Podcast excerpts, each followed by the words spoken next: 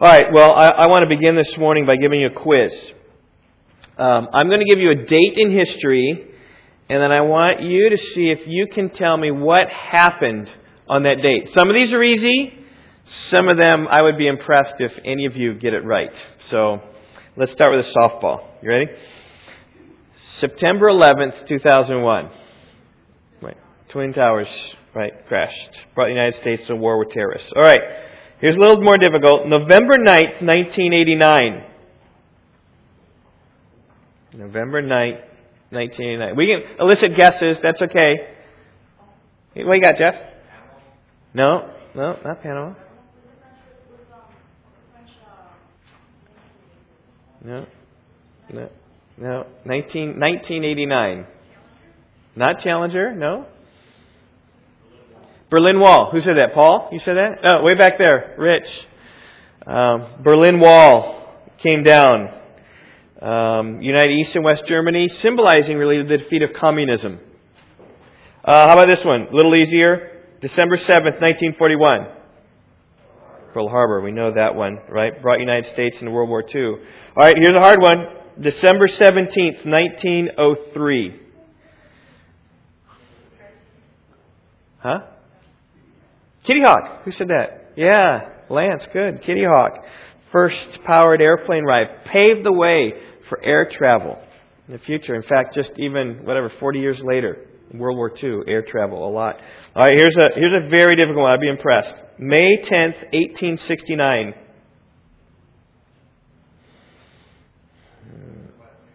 No? Good guess. May 10th, 1869. Anyone have an idea on that? Uh, this is right, right? Because I need to, you know, a good test is one where nobody scores, scores perfect, but you know, there some people score ninety percent. So, no, Lincoln assassination would have been good, but that wasn't. This was 19, 1869.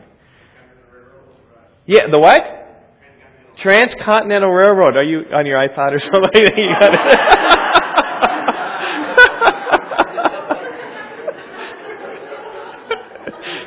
All right. Ah, that's good. That's good. East and west were linked, which meant that to travel from east to west didn't take months over a hard journey up and down. It took days in a sleeper car. Changed the face of our nation. All right, another softball. July 4th, 1776. Declaration of Independence. All right, October 31st, 1517. Martin Luther, the Theses in the door of Wittenberg, Castle Church of Wittenberg. Okay, October 12th, 1492. Columbus, good, all right. June 10th, 1215.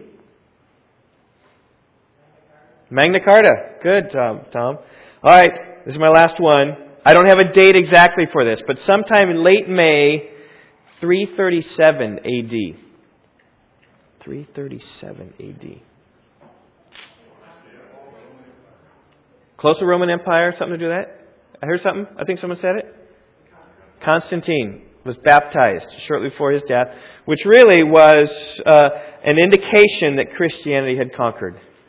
The Roman Empire became the Holy Roman Empire just around that time, Constantine. Well, each of these events had a profound impact upon the world and upon world history as we know it. But today, we're going to look at an historic event that I would argue had a greater impact than all of these events. In fact, I would argue that the event we're going to look at today had more of an impact than all of these events combined. I'm talking about the crucifixion of Jesus Christ.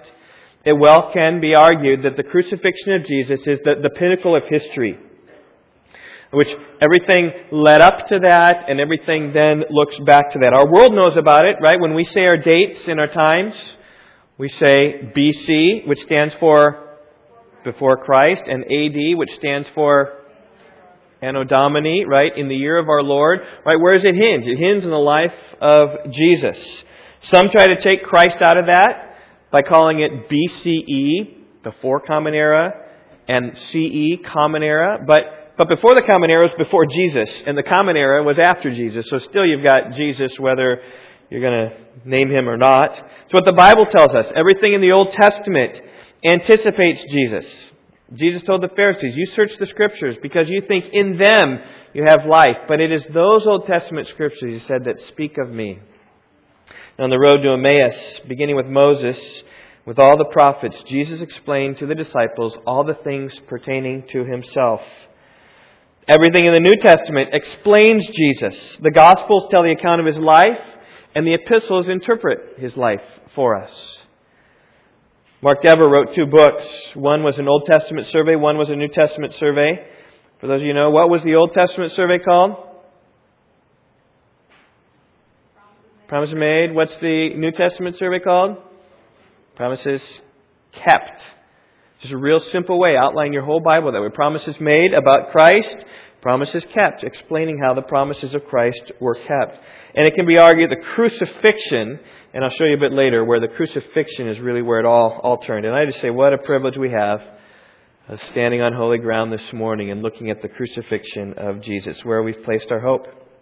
If you haven't done so, I invite you to open your Bibles to Mark chapter 15. We're again going to take a big chunk of Scripture. I'm struggling with that, just so you know. It's not, these messages have not come easy because there's so much. Um, after Mark, I think we'll settle down to a pace I'm more comfortable with, but we're, we're pressing on in this, trying to get through the gospel quickly. We're going to finish next week with his burial and resurrection. Mark 15, verse 22. And then they brought him to the place Golgotha which is translated place of a skull. They tried to give him wine mixed with myrrh, but he did not take it. And they crucified him and divided up his garments among themselves, casting lots for them to decide what each man should take. It was the third hour when they crucified him. The inscription of the charge against him read, The King of the Jews. They crucified two robbers with him, one on his right and one on his left, and the scripture was fulfilled which says, And he was numbered with transgressors.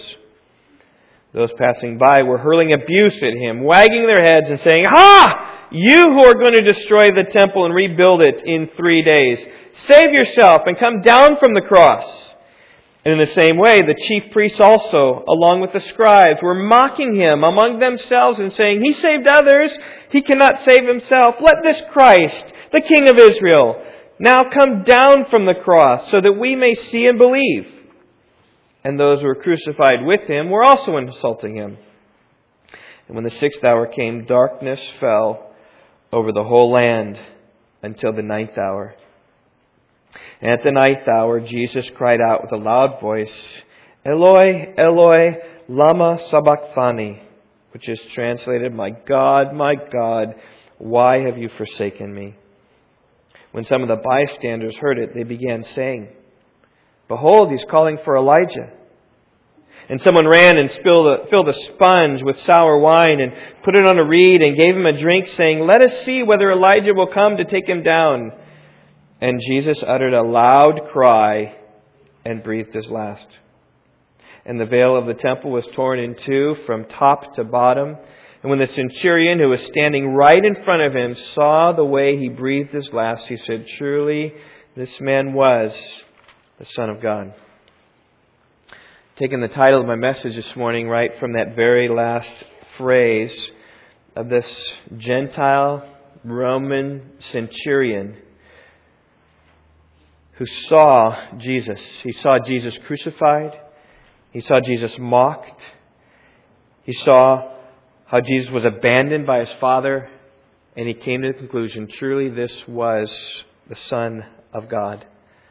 My prayer, my hope for you all this morning is you might come away saying the same thing. Truly, this man is the Son of God. It's my aim this morning. My outline is really simple. I'm just going to trace through just major events of, of what took place, trying to categorize everything that took place as crucifixion. First point, he was crucified.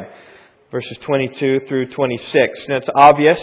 The account is very simple and straightforward, and much is told here in these few verses about the circumstances surrounding the crucifixion. First, we're told where he was crucified. They brought him, verse 22, to the place Golgotha, which is translated the place of a skull. It's a well known place in the days of Jesus, simply known for its name, the skull. Um, it's where we get the name Calvary. Calvary is the Latin translation for the word skull. Now, we don't know today where this place was. We know from John 19, verse 20, that it was near the city.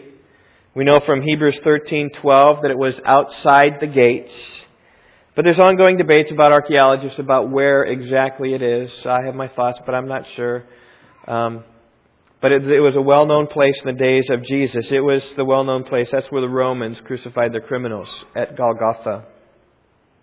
In that place, there were probably some permanent vertical poles that were set up to be able to nail people, to cross beams, to put them up on those poles to crucify them. When Jesus was walking with his beam along the road to Via Dolorosa, or when he was too weak to carry it and Simon was carrying it for him, uh, everyone knew they were, where they were going.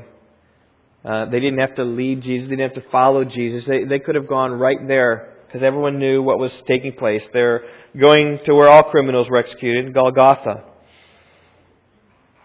It's where? Verse 23 tells us a drink that Jesus offered and refused. They tried to give him wine mixed with myrrh, but he did not take it. This is the first order of business for all who were crucified. They were given wine to drink, kind of an, an analgesic uh, to lessen the pain. In fact, I remember going to California one time on one of our vacations, and we did the Gold Rush theme one year. We went around the different places, Sutter's Mill, where gold was first discovered in 1848, Sutter's Fort, and we went to this town called Columbia, which is basically kind of, it's not like a ghost town, it's a, it's a town, a little bit like Midway Village maybe, just tried to restore kind of about how it was uh, back in the days, uh, but the, the saloons, function house, restaurants, you can go in, and some places just have windows on them, and you kind of look in. I, I remember um, being intrigued by one place, it was the dentist's office and uh, it was all it was all glass on the outside, and they had some chairs there, the pretty rudimentary chairs you'd sit in if you had dental problem, and uh, they had some tools that the dentist would use, kind of sitting right there towards the window. And I remember these tools. Right, dentists when they use tools, they use these nice, nice, sharp, finely things that we don't have, or these nice mirrors, and, and they take them out of the um, uh, whatever the sterilized containers so we can see them. And, and these were more like my toolkit. I mean, these were like uh, pliers of different kinds and, and round and straight things, maybe some poked. I got a poker, an ice poker in my toolkit. I got some screwdrivers. That's about like what it was.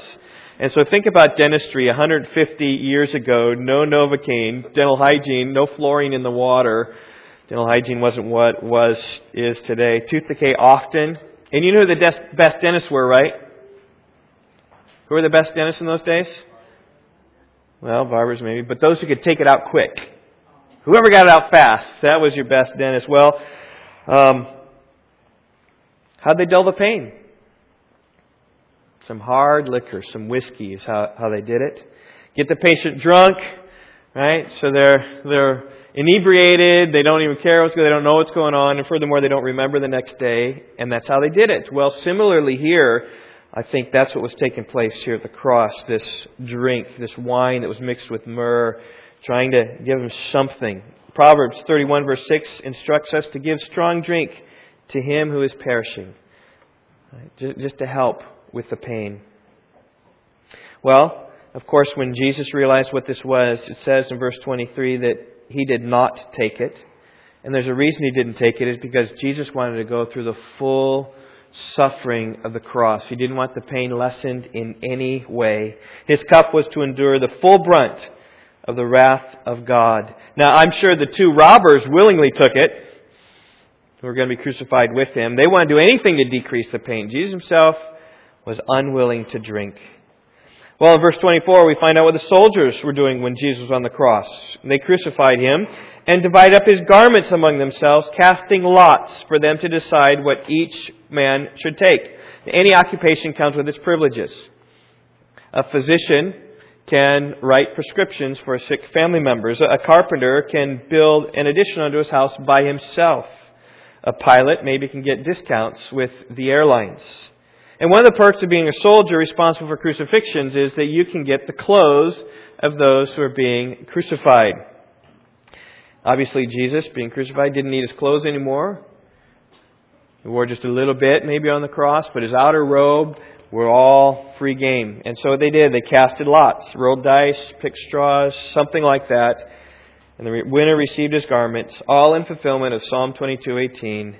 They divide my garments among them, and my clothing they cast lots. It's all according to God's plan, everything surrounding the crucifixion. Well, verse 25, we find out when Jesus was crucified. It's the third hour when they crucified him. The Jews began their clock at sunup, and so three hours puts you about nine o'clock.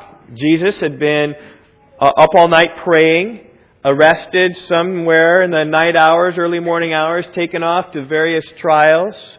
The cock crowed, and Jesus then still with Pilate, and still uh, ordered then to be flogged early in the morning. Went out, got flogged. By the time he reached Calvary, Golgotha, it was 9 o'clock in the morning, the third hour of the day. We read in verse 26 the official charge against Jesus.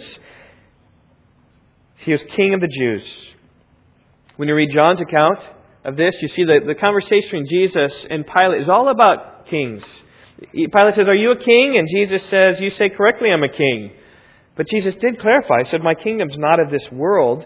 So it's a different king. And Pilate, I think, knew that, but because of pressure of people, he, he still, that's a good charge to put. That's exactly what he claimed to be. He claimed to be king. And, and claiming to be king um, kind of irked the Jews, which I think Pilate liked. Um, they even asked him to change the wording. No, change it. Say, this man says he's the king of the Jews. He says, no, what I've written, I have written. Because the King of the Jews is another name for Messiah. Psalm 2 makes that clear. The anointed one is the king that the Lord installs upon Zion. Well, those are the events that took place at the crucifixion. Where he was crucified, how he refused to drink the wine, what happened to his garments, when he was crucified, the charge against him, all this, all this detail. And yet, you find something kind of interesting? Very little is said about the actual crucifixion itself. It's mentioned twice, verse 24, and they crucified him. It's mentioned also in verse 25, when they crucified him. Nothing of the details. You gotta say, why, why is that?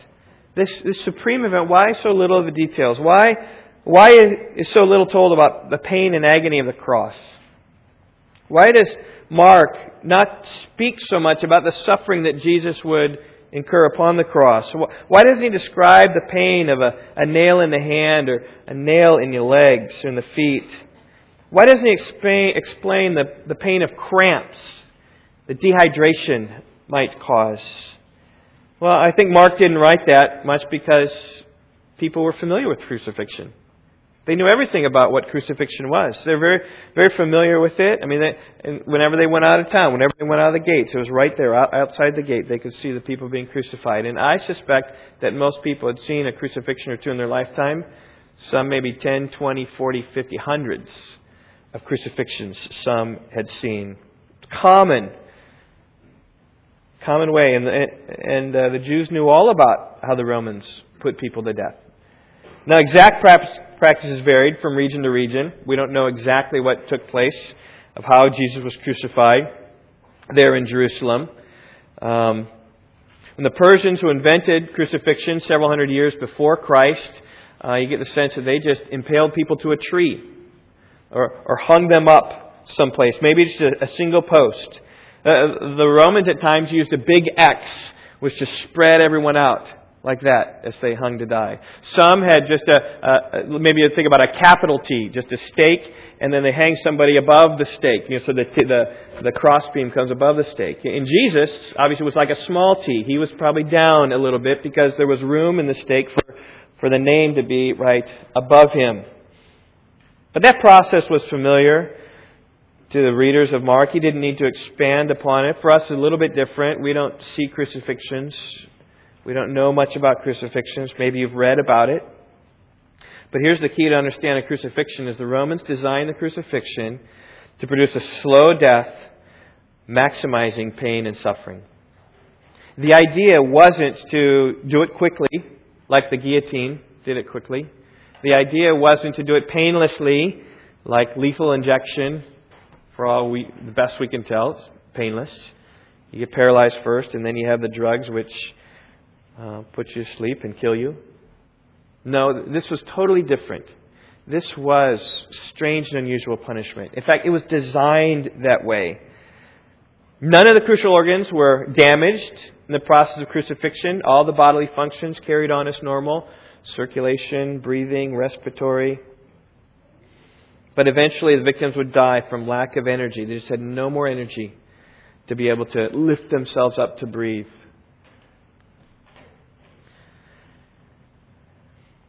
I remember being at a friend's house in California. This is before Yvonne and I were married, though I think, I'm not sure she remembers this. But we happened upon some large beetles. Do you remember this? happened upon some large beetles. And, and I wasn't a native California, but there were some guys who were from California. And what they like to do is tie some thread around these beetles. These beetles were about the size of maybe a quarter or so, maybe half dollar. And, and got some thread and tied them around their necks. And uh, these were flying beetles. And so as you had your thread, these beetles would go until they reached the end of the line and it would be taut and then they'd come back again. You go like that. And uh, so uh, I thought this was great fun. I'd never done this before. Apparently some other guys had. So we had our pet beetles that we had on our strings and we, I guess we would have maybe half a dozen of them or so. And it was great fun. It's kind of, we walked around the yard and these things and uh, that, that was great fun for about an hour. And after about an hour, all of the beetles weren't flying so much. I think they were exhausted. And so they would, would sit them down there on the table or on the ground or whatever, and they, they weren't moving much. In fact, they weren't moving at all. We killed them because they exerted so much energy. They died of exhaustion, I am sure. They died because their energy was spent. It was all gone. I think that's a bit like crucifixion, is that the, the energy that it takes as you are, are drained of energy and you're trying to lift up with no nourishment out there in the hot sun. You're probably being dehydrated. Your muscles are cramping. You're dying slowly. As I often say, crucifixion is like drowning slowly. About time you think you're, you're drowning and you're passing away, then your, your body convulses and you get another breath to carry you on for another minute or so. And then you think you're going to drown and die again because that's basically what it is no oxygen. About that time, your body jerks and you, you can breathe again. And so, right at the end, it's like drowning slowly. And through the scourging, blood would be lost. Carrying the cross, energy would be lost. But the victim, slowly worn down, eventually expired. Also, it's a painful deal. It's not just, hey, let's, let's uh, wait till your energy's gone. Let's go run a marathon until your energy's gone. It's not like that. No, it's painful.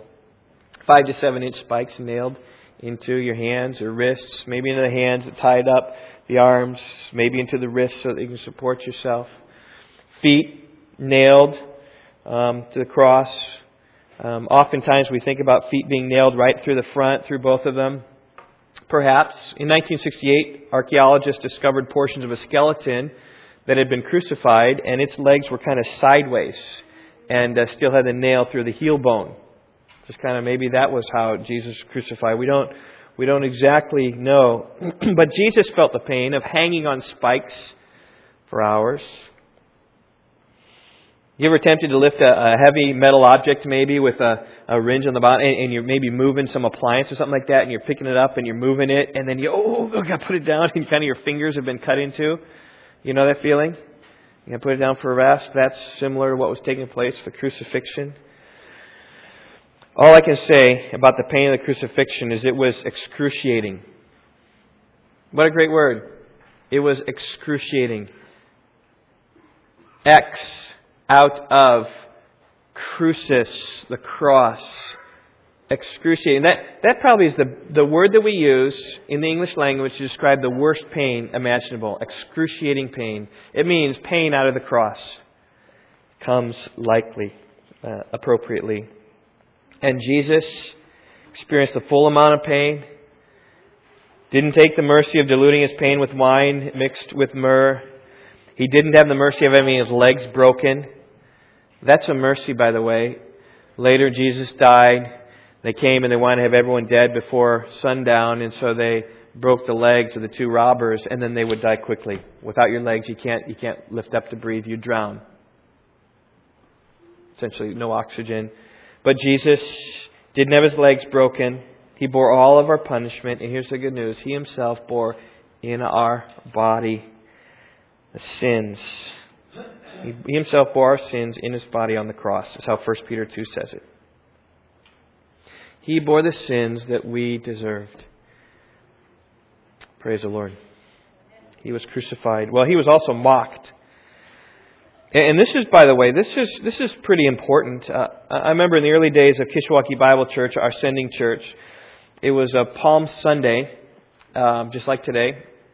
And my father's a physician, and I asked him to give a give us a, a picture of what took place, the medical reason, the biological, physiological deals with the sufferings of Christ. And he showed pictures with anatomical diagrams how the body is impacted by crucifixion. He described the physiological sufferings that Christ experienced. And, and I remember sitting there ask, asking, having asked him to do that, and it, it came on me crystal clear.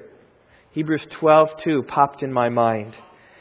We are to fix our eyes on Jesus, the author and perfecter of faith, who for the joy set before him endured the cross, despising the shame sat down at the right hand of God. I would have expected to see despising the pain, but reality is that many people were crucified during the days of Jesus. It's just a way of death. But there was something else there, despising the, the shame that came with it. And I, I think, as terrible as the physical sufferings were, I came to the realization that the Bible speaks a lot about the shame that was hurled at Jesus being the most detestable part of the crucifixion being up before everybody naked, enduring the pain of the cross and the shame of the cross. Because there's more than the physical suffering that Jesus bared, bore. He, he was mocked by many. In fact, Psalm 22, verse 7, which I've already quoted once, I'll quote again, says, All who see me sneer at me. They separate the lip, they wag the head. Such was the shame of the cross. They're seeing Jesus, and they're just, they're just mouthing off to him. Right? Maybe you've seen a little yippy dog. Yip, yip, yip, yip, yip. They're real brave when they have the leash and they know that they can't actually engage in combat. Right? But take that leash away and they're not quite as brave, right? And someone, if they're up there upon the cross, they know Jesus can't come down. Incredibly brave can mock them.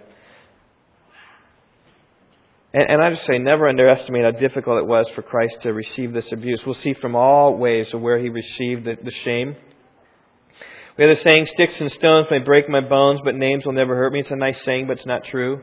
Laura Bush, when she uh, was asked about what was the hardest thing about being First Lady, she said this hardest thing about being First Lady was seeing my husband criticized unjustly.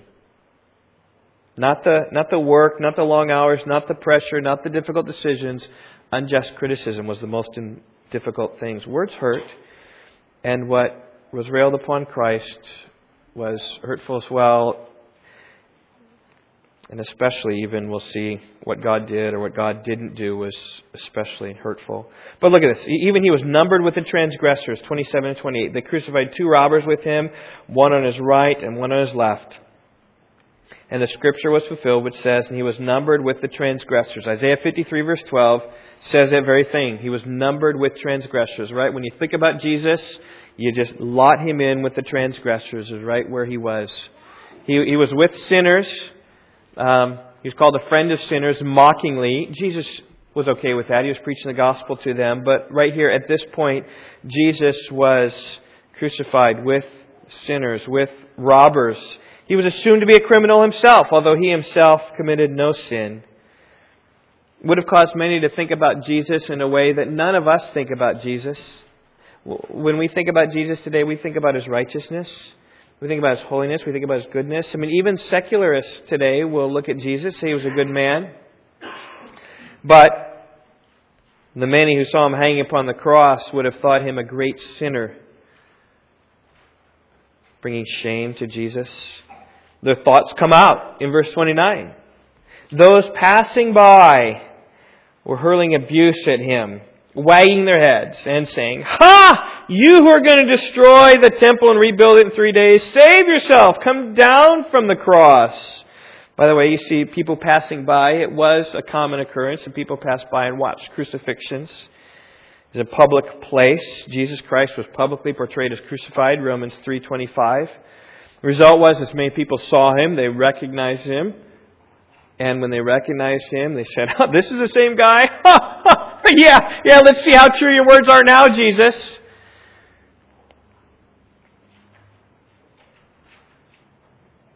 They would have laughed at him. Even that word there, ha, just a, a word of derision. These words aren't genuine entreaty. They, they aren't saying, ha, right? You're going to destroy the temple. Go ahead and do it. We want to see that. Now, these are words of, of mocking, abusive words. Even as it says here, they were hurling abuse at him, or they were blaspheming him. Jesus was the object of blasphemy at this moment. They wanted to show how foolish he was. he claimed to destroy the temple and rebuild it in three days. Where to get him? It got him crucified. But beyond the people, even the religious leaders got in the action as well. Verse 31. In the same way, the chief priests also, along with the scribes, were mocking him among themselves and saying, He saved others. He cannot save himself. Let this Christ, the King of Israel, now come down from the cross that we may see and believe. It almost seems as they weren't really even talking to Jesus as much as they were talking to the people. And they were using Jesus as some ultimate object lesson. And they're saying, okay, listen, people, he saved others, but at this moment he cannot save himself. Look at him. He's perishing upon the cross. He's not a savior. He's not to be trusted in them. Look, it says he's the king of Israel, but he is no king. What king is crucified? The king crucified? Well, certainly not. Well, let him come down from the cross and we'll believe him if he is such a, a mighty Savior. He has every opportunity to show us who he claimed to be.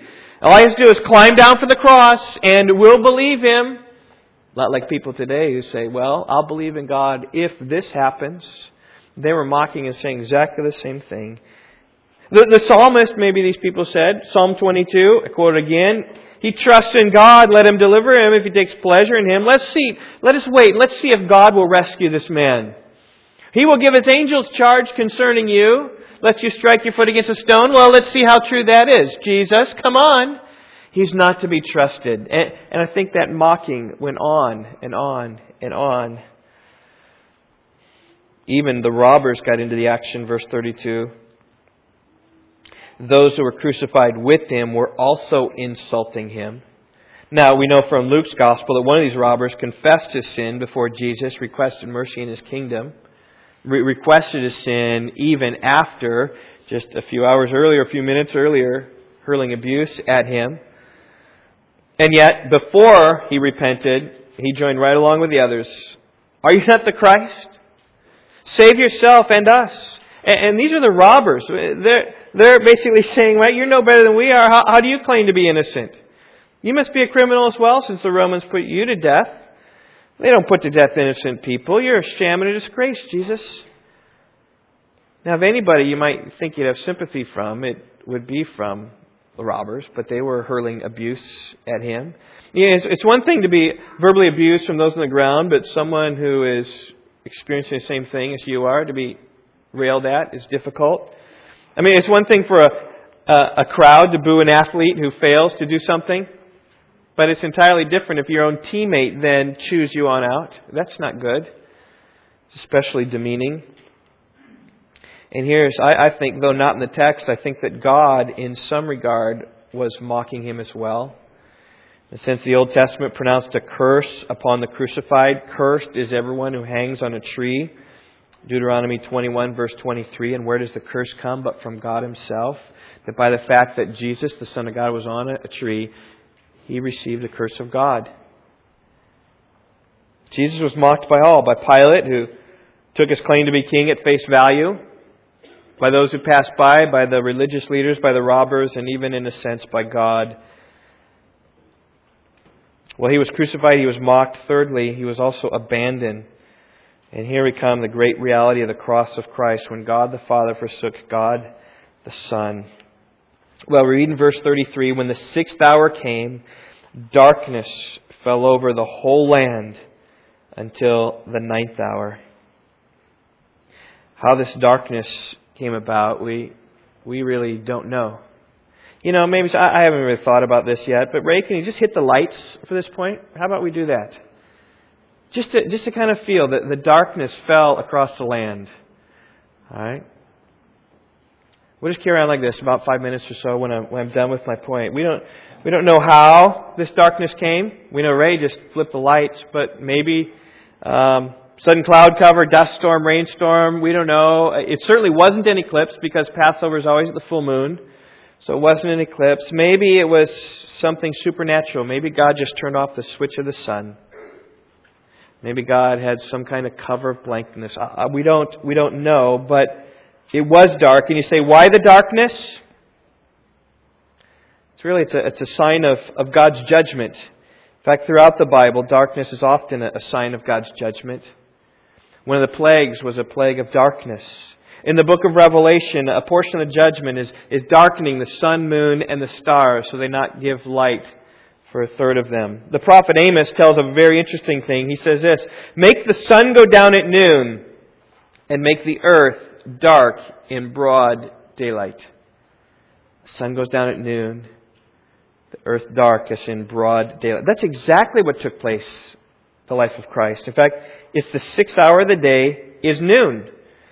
And, and that's where we see it here. It's, it is the sixth hour, right, when these things happen. Right at noon, right according to Amos, the darkness fell right at noon. And, Amos goes on to speak about the judgment that would take place after that. So I think that's the meaning of the darkness. The darkness is judgment that came. And for us, turning off the lights doesn't doesn't really mean anything per se, though it is different. I think it would have been different for these people when the darkness fell. Judgment was coming upon all who rejected the Messiah. They disowned the holy and righteous one in the presence of Pilate. Judgment was coming down who asked for a murderer to be granted in his place. Judgment was coming upon those who put to death the Prince of Life and crucified the Lord of glory. Here was perfect love, pure light in Jesus, and they did the worst thing imaginable to him. They put him to the death, the worst possible death that they could imagine. But I think there's another judgment taking place here in the dark of night. God was judging Jesus as well. It comes in verse 34. In the ninth hour, Jesus cried out with a loud voice, Eloi, Eloi, lama sabachthani, which translated means, My God, my God, why have you forsaken me? He said that with a loud voice. Might be more like this, Eloi, Eloi, lama sabachthani! Loud enough, I think, for many to hear. These words are loaded with significance, has caused theologians through the years to, to puzzle and scratch their heads and try to figure out how it is that Jesus was forsaken of his Father. How can God forsake God? 33 years of his life, Jesus had known intimacy with the Father. He came forth from the Father into the world. While in the world, Jesus said, I'm not alone because the Father is with me. Jesus did the work that the Father had given him to do. The intimacy came down even to the words that Jesus spoke. He said, The words that I say to you, I do not speak of my own initiative, but the Father abiding me does his works. He just, he, Jesus was one, and by the way, this is a tremendous encouragement for us. When Jesus lived a righteous and holy life, it, yes, he was divine, and that enabled him, but very much so in his humanness, he just trusted and depended upon God in daily communion, and God was with him, strengthening him often. But now, at this point, when he says, My God, my God, why have you forsaken me? Jesus was apart from the Father for the very first time. He had known the presence of God every moment of his life until this very moment. Suddenly, the Father was gone. No longer did he experience his presence of the Heavenly Father. He was truly abandoned from God for the first time. And Jesus knew what abandonment was. He was abandoned by, by many people. Um, the ten lepers who were healed, only one came back to give thanks. Of the thousands that he fed, many rejected his teachings. You read about that in John chapter 6. Many who heard him gladly left him. Many who cried, Hosanna, when he entered the city, cried, Crucify him later. Even there was Judas, one of his disciples, who abandoned him in his hour of greatest need. But never did Jesus ever vocalize his own agony, even when those who left him. When Judas betrayed him, his words were compassion. Are you betraying the Son of Man with a kiss? When Peter betrayed him, it was just a sympathetic look. But this moment, with God abandoning God, God the Father abandoning God the Son. It was, it was all different. He'd never experienced this before. And that's why he screamed out, My God, my God, why have you forsaken me? It wasn't because Jesus deserved to be forsaken. Uh, of anybody on the planet, he was deserving not to be forsaken. But rather, it was so that we could be forgiven. Our sin must be punished. God can't just turn his face away and ignore sin. He's got to deal with it as justice demands it. But the good news, he took the punishment for our sins that we deserved in the body of Jesus. And the only way for God to punish his son was to abandon him first. By the way, my God, my God, why have you forsaken me? comes from Psalm 22, verse 1. It's called the crucifixion psalm. I've quoted from it three or four times already this morning. There had to be this divine abandonment. So when Jesus said, My God, my God, why have you forsaken me? There very well could have been a voice from heaven had God chosen to answer. He very well could have said, So that I can forgive my people. That's why I'm abandoning you, Jesus. Apart from the Father forsaking the Son, salvation is impossible. Think about how difficult it was for Jesus to bear. This was a new experience for him. He'd never experienced this before. Second, his father abandoned him when he needed him most. For all the martyrs throughout all the history of the church, God has always been right there with them, strengthening them. That's why martyrs often can have a, a great profession of faith, is because God is right there strengthening them in their hour of weakness. God has promised, I will never desert you, nor will I ever forsake you. The promise came to Joshua, just as I was with Moses, so I will be with you. When David faced his troubles, he rested confidently in the Lord. The Lord is my light and my salvation. Whom shall I fear? The Lord is the defense of my life. Whom shall I dread? Israel was told, Do not fear, for I am with you. Do not anxiously look about you, for I am your God. I will strengthen you. Surely I will help you. Surely I will hold you with my righteous right hand. And we're promised that nothing can separate us from the love of God which is in Christ Jesus our Lord. Not death or life or angels or principalities, nor things present, nor things to come, nor height nor depth, nor any other created things. And yet, for our sake, God the Father abandoned the Son. How that could be, we don't understand. I, I don't know. But it was. But we understand far more than those who were by him. Still in the darkness, still keeping these lights dim. I know that maybe I'm putting some of you to sleep. That's okay. Um, it was dark. They heard Jesus say, Eloi, Eloi, Lama Sabachthani. Eloi, by the way, the difference between Matthew, which says Eli, Eli, that's Hebrew. Eloi, Eloi is Aramaic. Which he spoke, I'm not exactly sure but the meaning is clear. It is the same. But Eloi sounds like Elijah. And so they, they heard Eloi, Eloi, and, and uh, they thought that maybe he was calling for Elijah. Jewish tradition about, t- about that time believed that Elijah might come and rescue the righteous in their distress without letting them die. And so they're thinking, hey, maybe Elijah is really going to come. Putting all these things together, those who heard Jesus summoning for Elijah, a man sought to sustain the life of Jesus a little bit longer by giving him a drink of, of sour wine. The rest were just waiting to see whether Elijah would come, but he didn't. Instead, Jesus expired. In verse 37, Jesus uttered a loud cry and breathed his last. His life was finished. He was done. We're going to look next week how he really died. And we're going to look next week how he really raised from the dead. But here he died. He breathed his last. Now, Mark doesn't tell us what loud cry he uttered. I mean, you almost get the sense he just let out a final scream of pain, ah! and died.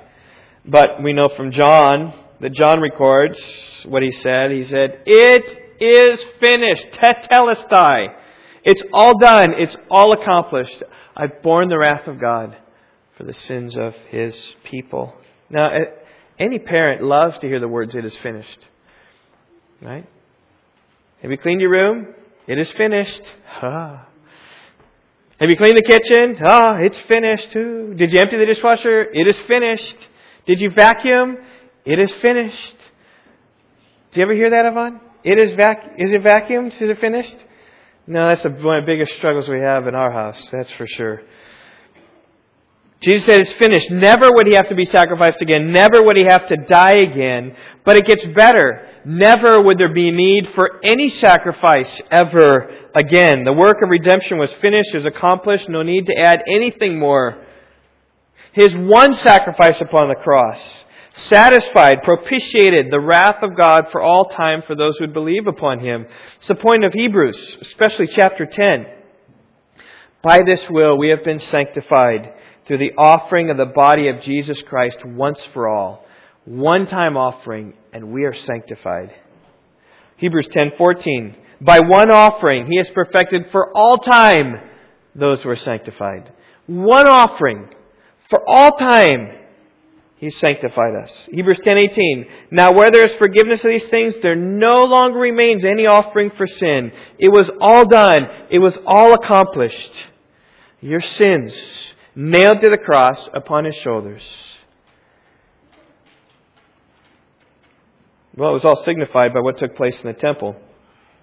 That time in the darkness, the veil of the temple was torn from top to bottom. Now, that would have been devastating for the Jews. The other side of the veil was called the most holy place. It was the most holy place in the world. Nobody was permitted to go past that veil but the high priest only once a year on Yom Kippur. He would visit it, he'd offer sacrifice for himself, he'd come out, he would visit again, he'd offer sacrifice for the sins of the people. And it would sit, that room, for a whole year until he would come in again. And the Jews were careful about these things. They knew that when Nadab and Abihu went into the Holy of Holy Place and they offered what was not commanded by the Lord, they were consumed by fire. And Moses said, This is what the Lord spoke. By those who come near me, I will be treated as holy, and before all the people, I will be honored. And the Jews kept that place holy. So that people might only come in, the high priest, once a year to offer the sacrifice for themselves for the sins of the people. That's why that place is called the Holy of Holies. I mean, the temple is a holy place. Gentiles couldn't get in the temple. But the Holy of Holies, normal priests couldn't get in the temple. It was only the one high priest once a year. But with the temple curtain ripped, the Holy of Holies was wide open for all to see. And I wouldn't be surprised if the priest quickly sought some other kind of veil to cover up, to cover up this veil that was ripped, so as not to let men see in again. And by the way, this veil is huge, sixty feet tall, thirty feet wide. Okay, this room here, we're approaching maybe 30 feet wide, maybe 40, 40 feet wide, something like that. You know, how tall this is? It's 25 feet tall, 30 feet tall, maybe, if I remember right. Twice. Think about how big that veil is. And, and uh, for it to be ripped, if people would rip it, how would they rip it? From bottom to top, they put one guy on this side, one guy on this side. Well, probably about 10, 15 guys on this side, 10, 15 guys on this way. Start it with little cut, and then try to pull it. But this was ripped from top to bottom, saying that it was God's doing, no accident. It was not the act of man. And what God has torn down, let no man put up. Because God has torn down the, the separation between us and God. There's one mediator between God and man, the Lord Jesus Christ.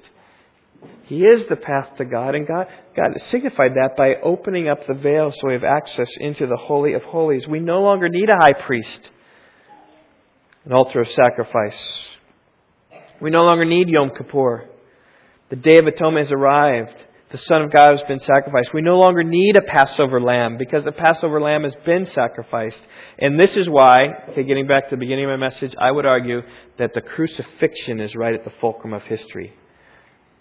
Yes, the life of Christ is important, but if any most important thing is to, at the crucifixion because it was at the crucifixion, the moment he died, that the veil was ripped, his work accomplished, access now to God through Jesus Christ. The yearly sacrifices were all pointing to this event. The law, Hebrews 10, The law, since it has only a shadow of the good things to come and not the very form of things, can never, by the same sacrifices year by year, which they continually offer, make perfect those who draw near.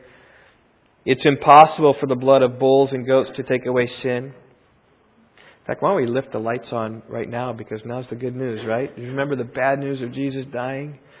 Oh. But now there's a light, there's the good news, right? That, that we have access to God, that we can have confidence to enter the holy place through the blood of Jesus. Because it's impossible for the blood of bulls and goats to take away sins, and yet Jesus, by one offering, perfected all time those who draw near. Amen. Amen. Well, Jesus was abandoned that we might have access. And all that happened was not lost on the centurion. Think about this. This man had seen many people die. It was his job to watch, to kill criminals. But never had he seen a man die like that. And that's my last point. Jesus was crucified, he was mocked, he was abandoned, and here it is. He was the Son of God. Verse 39. When the centurion who was standing right in front of him saw the way he breathed his last, he said, Truly this man was the Son of God. In many ways, this is the point of the Gospel of Mark. Jesus is the Son of God. It's how it begins. Mark chapter 1, verse 1. The beginning of the gospel of Jesus Christ, the Son of God. And here it is, right towards the end. Truly, this man was the Son of God. And, and my obvious question to you is do you believe it? Do you believe that Jesus Christ is the Son of God? Those who walked by didn't believe it. The religious leaders didn't believe it. I mean, of anyone we would have expected to believe it, it would have been them. They searched the scriptures. They knew the scriptures very well, but but they didn't believe. In Rock Valley Bible Church, you may know the scriptures really well, but do you believe that this is the Son of God?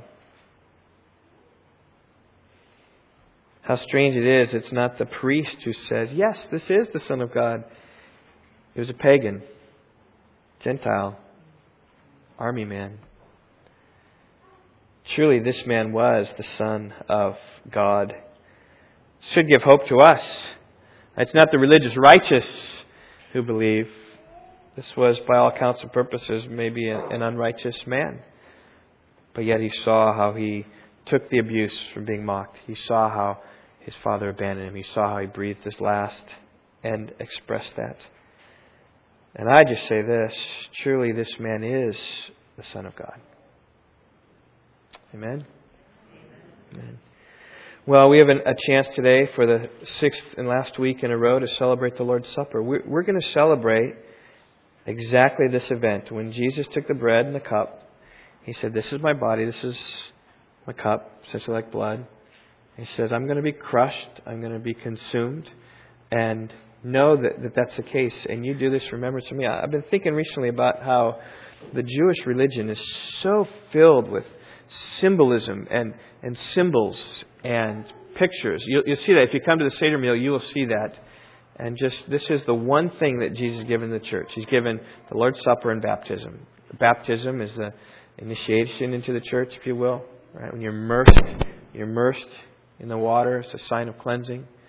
And so, likewise, here we eat and drink. It's a testimony to the fact that we believe that this man is the Son of God. So, if your soul is right before Him and you're trusting in Him, I invite you to celebrate with us. Let's pray. A Puritan prayed long ago, O oh Lord, the words I will pray this morning.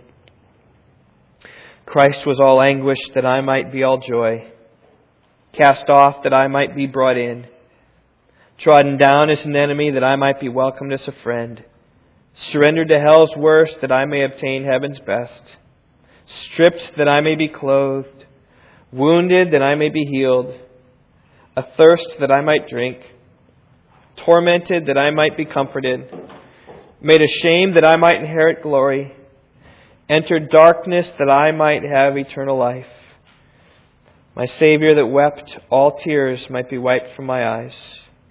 My Savior groaned that I might have endless song. My Savior endured all pain that I might have unfading health. My Savior bore a thorny crown that I might have a glory diadem. My Savior bowed his head that I might uplift mine. My Savior experienced reproach that I might receive welcome. My Savior closed my eyes in death that I may gaze on his unclouded brightness. My Savior expired that I might forever live. Father, I would pray that we would see those realities of Christ in our lives, that we would understand them and, and embrace them, that Christ truly would be, O oh Lord, our all and all. I pray that you'd commune with us this time. We think and remember your death as you told us to do. Father, may this be a time of, of life giving joy to us with lights on, happy, joyful, God, of all the, the sorrows that you took for us. We love you and trust you in Jesus' name. Amen.